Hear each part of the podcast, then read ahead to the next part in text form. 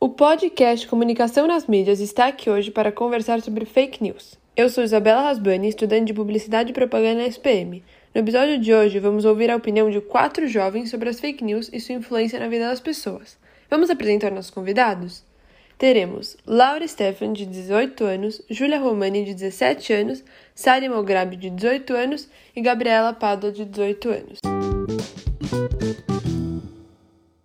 Neste diálogo, vamos entender uma coisa: o que é, afinal, fake news? Vamos começar ouvindo a opinião da Laura. Olá a todos. Primeiramente, muito obrigada pelo convite, Isabela, para participar dessa conversa aqui com vocês. Eu estou muito empolgada para ver o que a gente vai passar desse debate para os ouvintes, já que esse tema é muito importante mesmo. A fake news ou as famosas notícias falsas, elas estão cada vez mais presentes na nossa vida. Elas sempre tiveram presentes ao longo da história, mas o que mudou foi a nomenclatura, o meio utilizado para a sua divulgação e o potencial né, de percussão que o material falso adquiriu nos últimos anos. Em breves palavras, eu vou definir para vocês a fake news como notícias falsas que são publicadas em qualquer veículo de comunicação, como se fossem informações reais. É, infelizmente, as redes sociais, que são os aplicativos mais usados por milhões de pessoas no mundo, é, eles são um dos principais meios de compartilhamento de fake news. Atualmente, a gente está vivendo esse momento delicado da história da humanidade. E pelo que vocês já podem ter visto, as fake news elas estão se agravando cada vez mais. Só no Brasil foi possível ver diversas falas, publicações, compartilhamentos que agrediram os estudos científicos. Posso falar aqui para vocês vários exemplos, é, mas eu vou citar os que tiveram mais em altas recentemente. Como, por exemplo, que as diversas vacinas desenvolvidas né, contra a Covid-19, que elas poderiam inserir microchips no corpo humano, ou que o uso de máscaras é ineficaz. Infelizmente, além de informações falsas, né, como essas que eu falei aqui, é, serem muitas vezes compartilhadas por, por mensagens no WhatsApp ou publicações no Twitter e no Facebook, elas passam a ter mais credibilidade ainda quando ditas pelo presidente da República. Há poucos dias atrás, o presidente Jair Bolsonaro, em uma live, é, desestimulou mais uma vez o uso de máscaras contra a Covid-19, mesmo a OMS e vários profissionais da saúde tendo afirmado que a máscara ela é essencial para a diminuição do contágio. Então é importante a gente ser críticos a tudo que a gente lê, recebe e repassa nas redes sociais ou mesmo falando para as outras pessoas. Porque senão a gente pode agravar ainda mais as condições que a gente está vivendo se já não estivermos agravando. Esse cenário é realmente muito preocupante, Laura. E você, Gabriela, como acha que as pessoas estão se relacionando com as fake news? Agradeço o convite para debatermos o assunto. Na sociedade em que vivemos atualmente, todos os dias saem novas notícias e sempre há pessoas que, através das redes sociais, pegam essas informações e transformam em notícias falsas, as famosas fake news, como a Laura já comentou. Recentemente foi lançado um filme de origem polonesa que fala justamente sobre isso. Se chama Rede do Ódio. Na trama, o protagonista é expulso da faculdade de Direito e vai trabalhar em uma agência de mídias digitais, na qual o propósito é pesquisar através de perfis desconhecidos notícias em alta e disseminar o ódio colocando informações mentirosas, críticas e desconstruir reputações do mundo digital. Ou seja, o intuito é espalhar fake news. É muito estranho pensar que criaram uma empresa para justamente fazer isso, mas também não se passa da realidade dos dias de hoje. Os internautas pegam notícias simples, transformam em críticas pesadas e mentirosas para ganhar fama, isso acaba repercutindo muitas vezes mais do que as notícias verdadeiras. E quem está lendo acaba acreditando.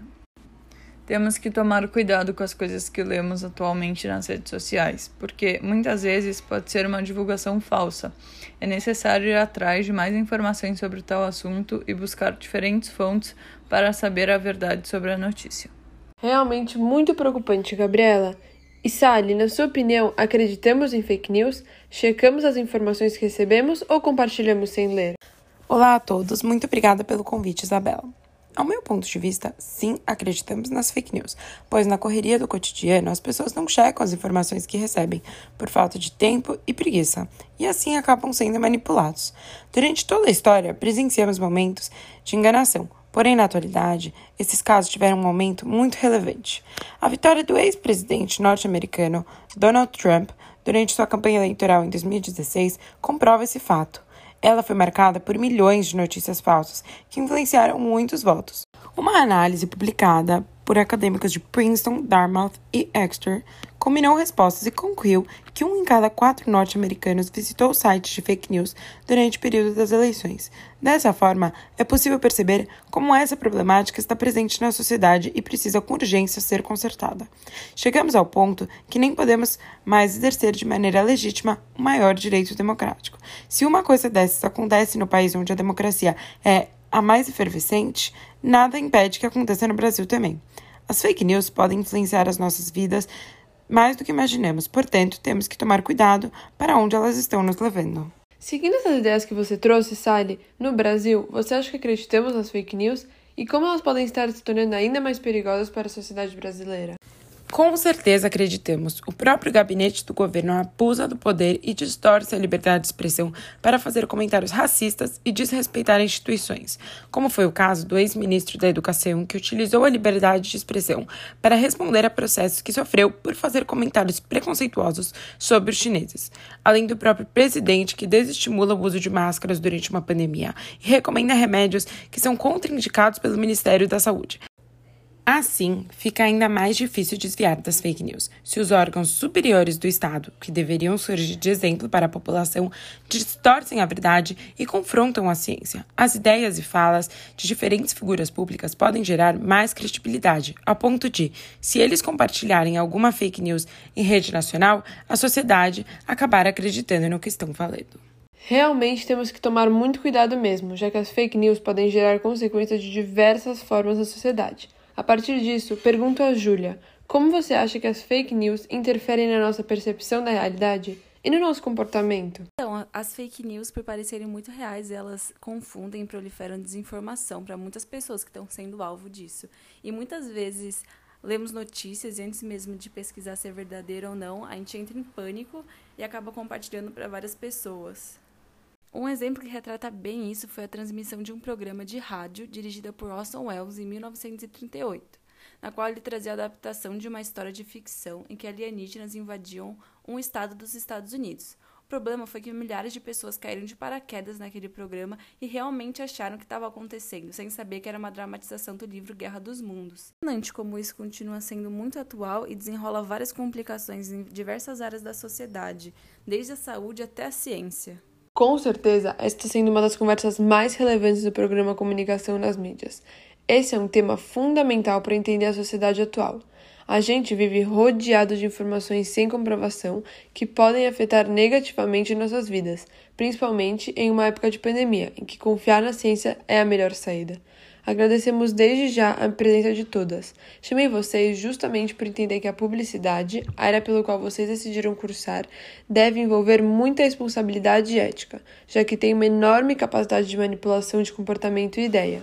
Eu acredito que essa é a profissão capaz de amortecer os estragos que as fake news fazem nas vidas das pessoas, uma vez que ela trabalha muito com a principal plataforma de divulgação das fake news. Depois do desenvolvimento de grandes ideias, pensamentos e questionamentos, termina esse episódio enfatizando ainda mais a fala de todas as convidadas. Temos que tomar muito cuidado com o que lemos e compartilhamos.